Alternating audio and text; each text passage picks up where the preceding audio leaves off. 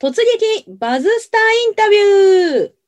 F チュースバズスタの母みゆらんです。今回は音楽家そして絵本作家としても活躍されているしゅうすいさんにリモートでインタビューさせていただきます。しゅうすいさん、こんにちは。こんにちは、よろしくお願いします。よろしくお願いします。はい、ご存知の方もいらっしゃるかと思うんですが、しゅうすいさんについて簡単にご紹介をさせていただきます。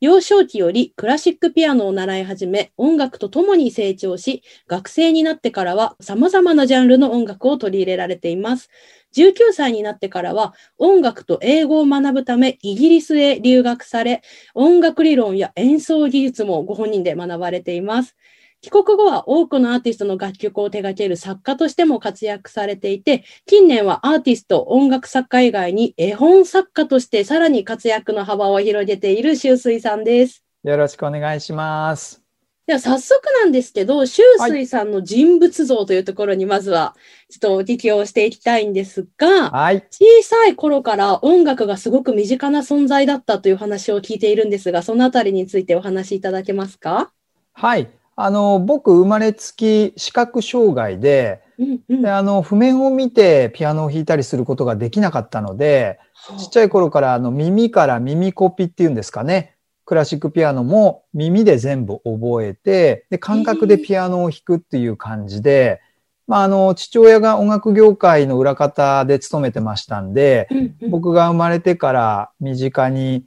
たくさんのスーパースターがいる環境で育ったので、その影響もあって、もう自然と音楽に馴染んでました。しゅうすいさんはあの音楽作家としても活動されている側面で、はい、アーティストとしてご本人もいろいろその音楽活動されていると思うんですが、はい、そのアーティストとして活動するときと音楽作家として活動するときって何か自分の中で分けていることというか、そのスイッチの切り替えみたいなのってあるんですか？結構これってよく聞かれるんですけど、僕せんきゅうひゃくきゅうじゅうきゅうねんにカンナっていうポップユニットで、ボーカルの相棒の谷中隆と僕しゅうすいピアノバックグラウンドボーカルでデビューしたんですけど、はい、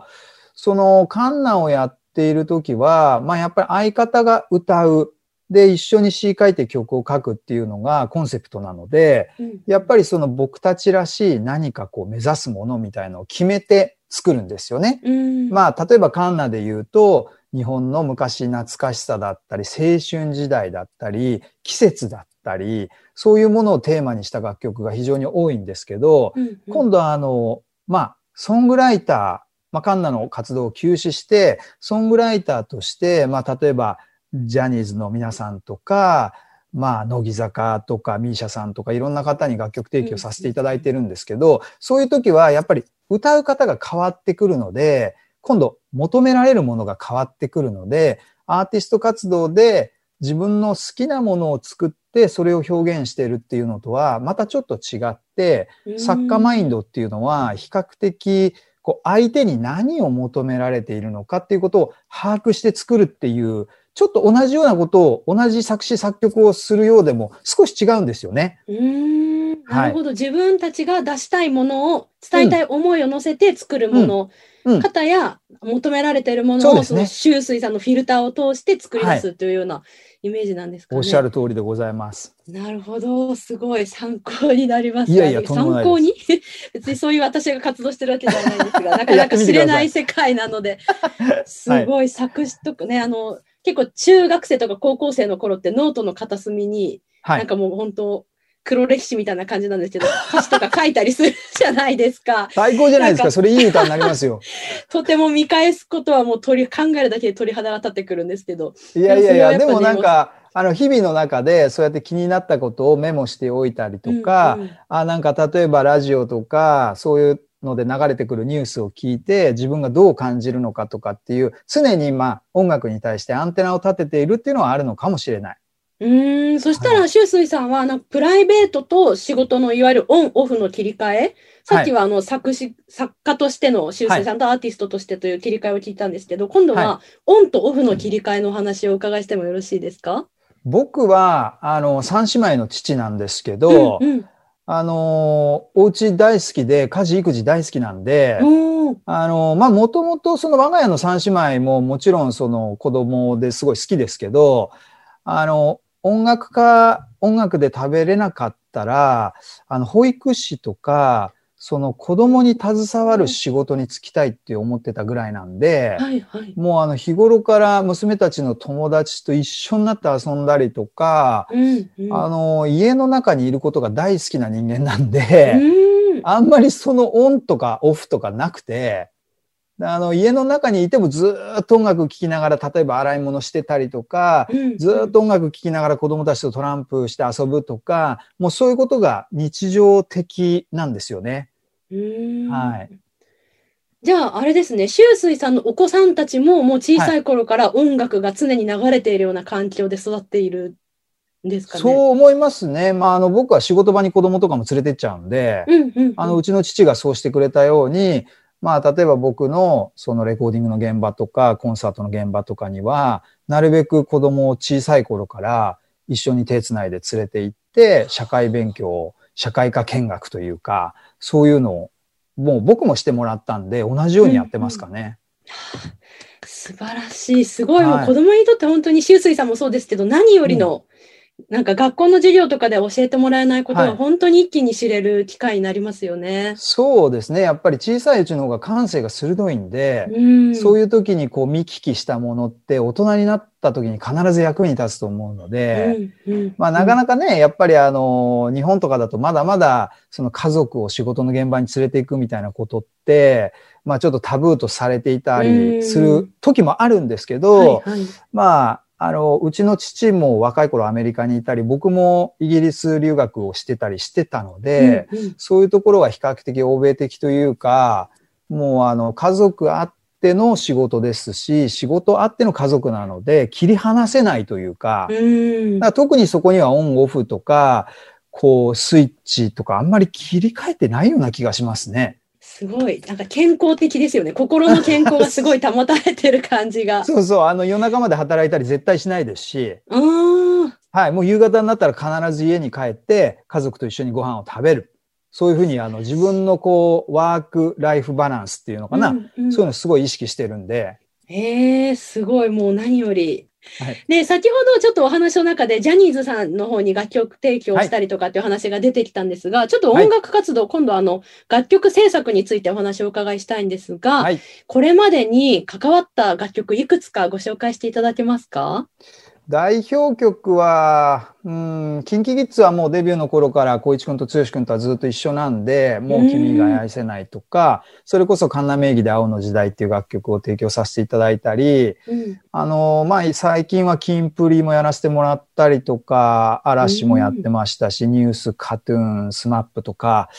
あの、まあ、セクシーゾーンとかキスマイとかもずっとやらせてもらって、ててで、まあ、その一方で エーケービーフォーティーエイト とか乃木坂フォーティーシックスとかもやらせてもらったり、まあ、あとはあの K-ポップ、 最近の K-ポップ ではないかもしれないですけど シーエヌブルー とか エフティー アイランドとか、そういう韓国のアーティストとかもやってますし、まあ、さっきも言ったように ミーシャ さんだったり清水翔太くん、加藤ミリアちゃんとかシンガー、うんうん、アーティストも数多くやらせていただいてます。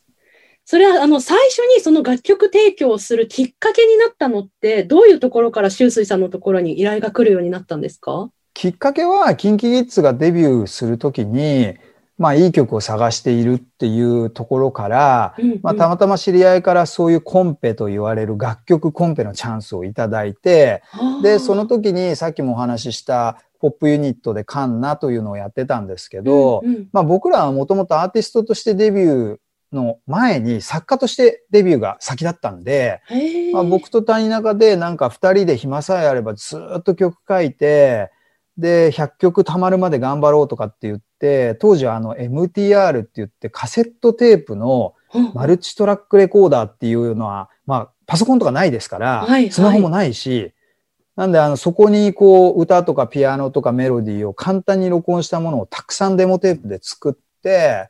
それをどんどん貯めていくのが楽しくて楽しくてしょうがなかったっていうところから、その KinKiKids のコンペに参加させていただいて、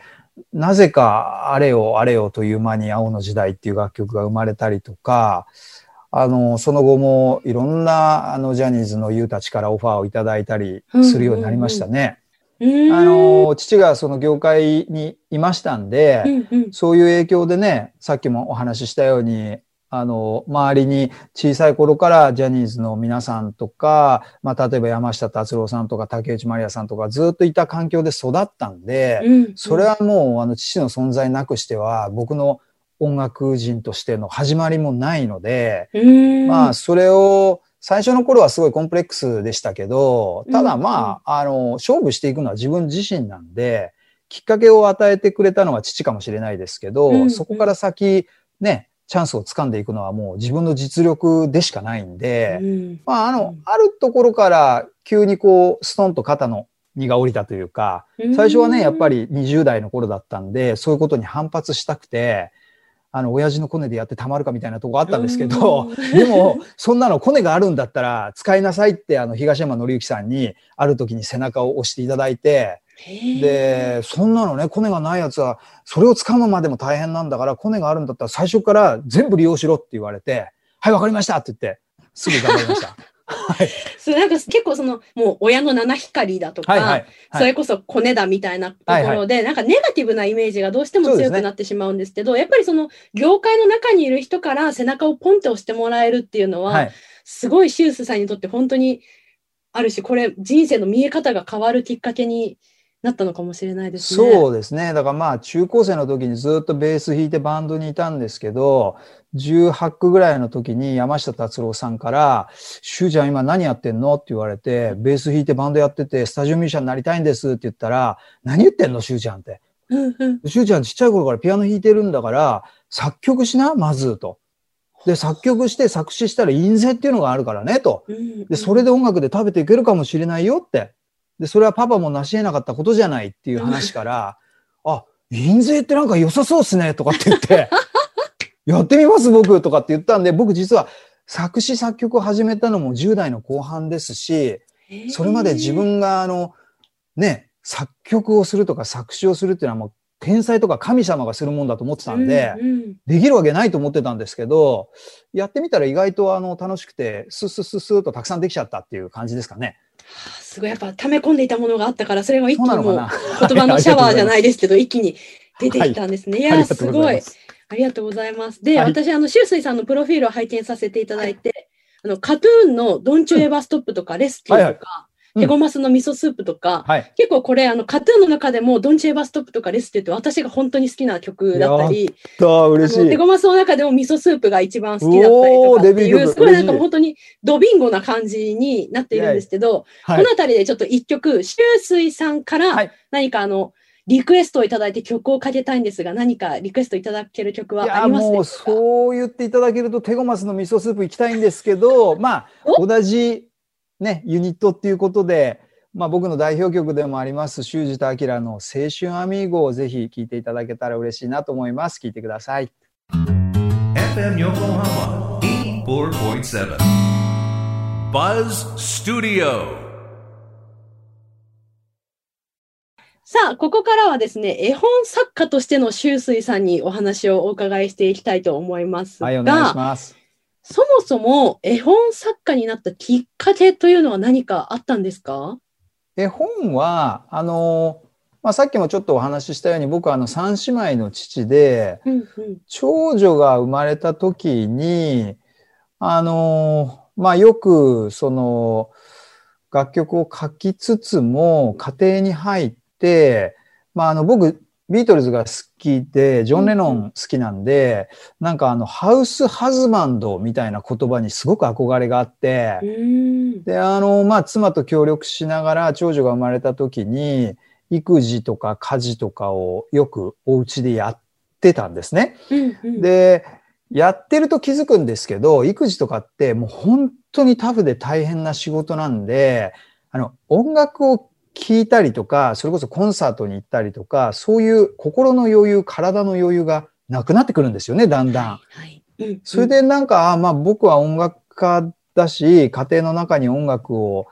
こう持ち込んだりとか、それこそ音楽のところに育児、家事を持ち込んだりするといいなと思って、育音というプロジェクトをやろうと思って、育児の育に音楽の音で、うん、で、育音プロジェクト、まあ一言で言ってしまうと、まあ、生活の中に音楽を、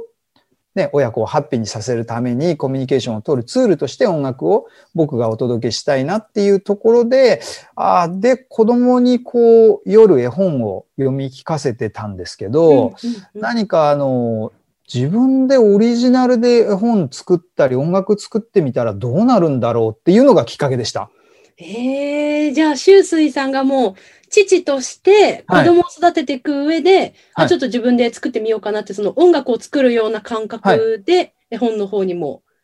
チャレンジしてみようかなっていう感じですかね。はい、で、あの、僕、絵描けないんで、絵が、うんうん、苦手なんで、あの、文化学院っていう高校に行ってたんですけど、その学友で、佐々木和明さんっていう、まあ、大親友がいるんですけど、で、彼がまあ美術科に行ってて、最近何やってんのカズくんって言ったら、イラスト描いて絵本とか作ってるんですなんていう話から、あ、じゃあカズくん一緒にやろうよって言って彼に絵を描いてもらって、で、まあ僕は原案とかプロデュースをして、で、今度また僕、文章が、作詞とかするくせに文章を書くのが苦手なんですよ。ほー。なので、あの、言葉は考えられるんですけど、歌詞は短いから考えられるんですけど、その長いストーリーとかお話とか作れないんで、うんうんうん、で、それをあの僕の妻で同じ文化学院の学友だったので、まあ、カズくんも、まあ、ルイも僕もずっとこうじゅう代の頃からよく知ってるんで、そのさんにんでタッグ組んで作ってみようかっていうのがきっかけでしたね。なるほど、はい、私あれなんですよ、はい、このね「美ら海のサンゴ」はい、ありがとうございます。あのごがつにじゅうろくにちに発売された絵本なんですけど、はいはい、こちらをああの事前にいただいていて、はい、ありがとうございます。そうでこれ見ながら、うん、はい、あのあルイさんっていう方は三姉妹の母なんだと思っていたんですね、うん、はい、で, で今日お話をお伺いしていたら、はいはい、秋水さんも三姉妹のあのお子さんがいるっていうんで、三姉妹のお子さんがいるっていうことで、はい、あ、なんか二人とも似てる関係なんだなと思ったら、その三姉妹っていうのは共通の三姉妹だったんですね。そうです、そうです。で、パパも出てきますんで、この絵本はあの三線を弾いたパパも最後に出てきたりして。いました。はいはい。だからこれリアルなんですよ。うちの三姉妹のもーちゃん、のんのん、れいたんで、で文章なんか呼び名も妙になんかリアルな、そうなんです、普段読んでる感じのあれだなと思ったら、そういうことだったんですね。はいはい、そうです。なるほど。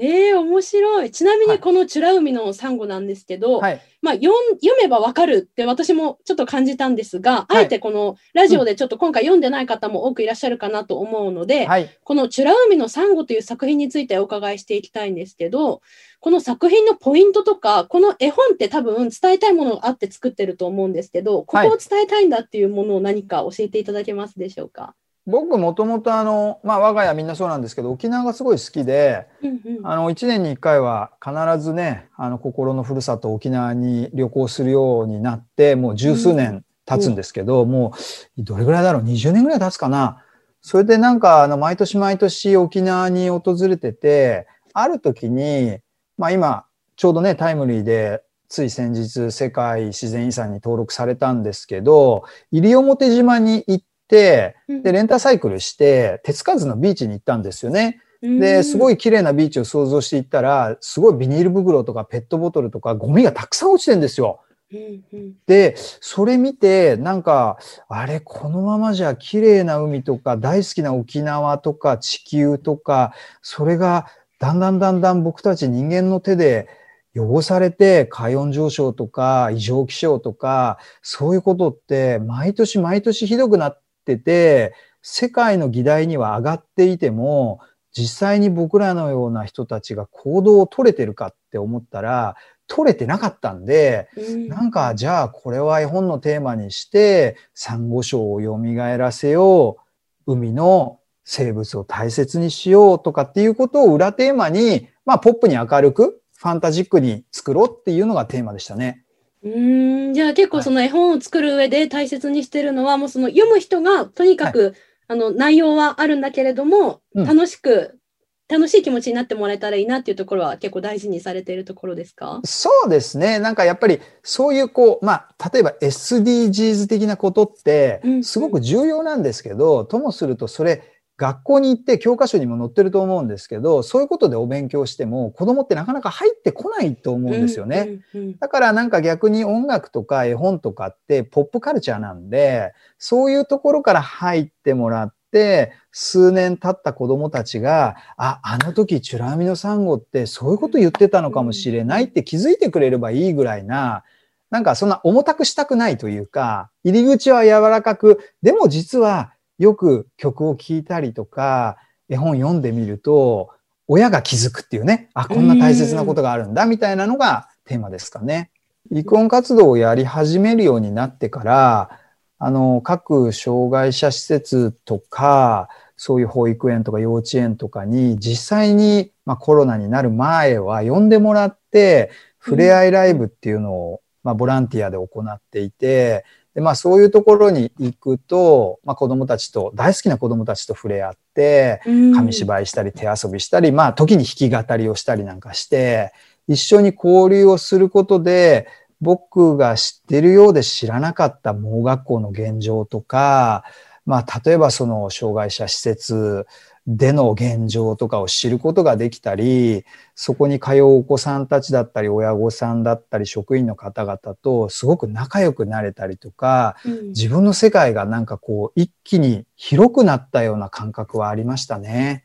なるほど。その秋水さんおっしゃってましたけど、子供が特に小さいうちは黙って座ってることができないので、うんでね、あのコンサートとかに連れてくのすごい大変じゃないですか。大変だよね。わかる。やっぱあの、それまでは私も結構音楽が好きで、私はどっちかというとフェスとかロック系なので激しい感じなんで、まあ子供連れてっても割と平気な感じではあるんですけど、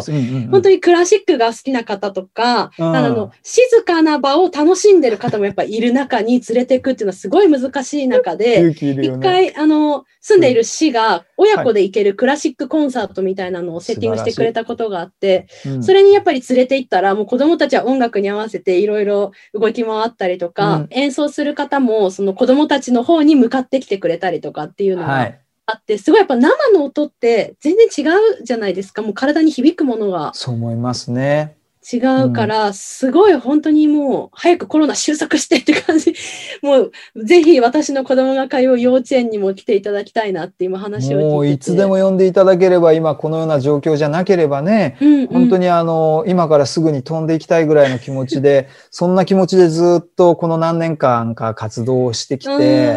でまあ去年からなかなかね、まあ全世界それは共通ですけど厳しくなってきてしまって、それでまあ僕、それで足を止めてはいけないので、このまあチュラ海のサンゴを出したことで、ちょっとでも家庭で音楽や絵本だったり、ストーリーだったり、家族がこう、一つになるきっかけになれば嬉しいなと思って出版させていただいたチュラ海のサンゴなんで、ひとまずはこれを読んでいただいて音楽聴いてもらって、いつかね、皆さんの元に行って、実際に生でライブしたりとか、生で紙芝居できたりする日を今は楽しみにしています。うーん、ありがとうございます。はい、もう聞いてる私たちもすごく楽しみになりました。ありがとうございます。ということで、今回はですね、アーティスト、音楽作家、絵本作家と多岐にわたり、本当にもう父親としてももちろんですけど、多岐にわたり活躍されている秋水さんにお話をお伺いさせていただきました。秋水さん、長い時間どうもありがとうございました。とんでもございません。楽しかったです。ありがとうございました。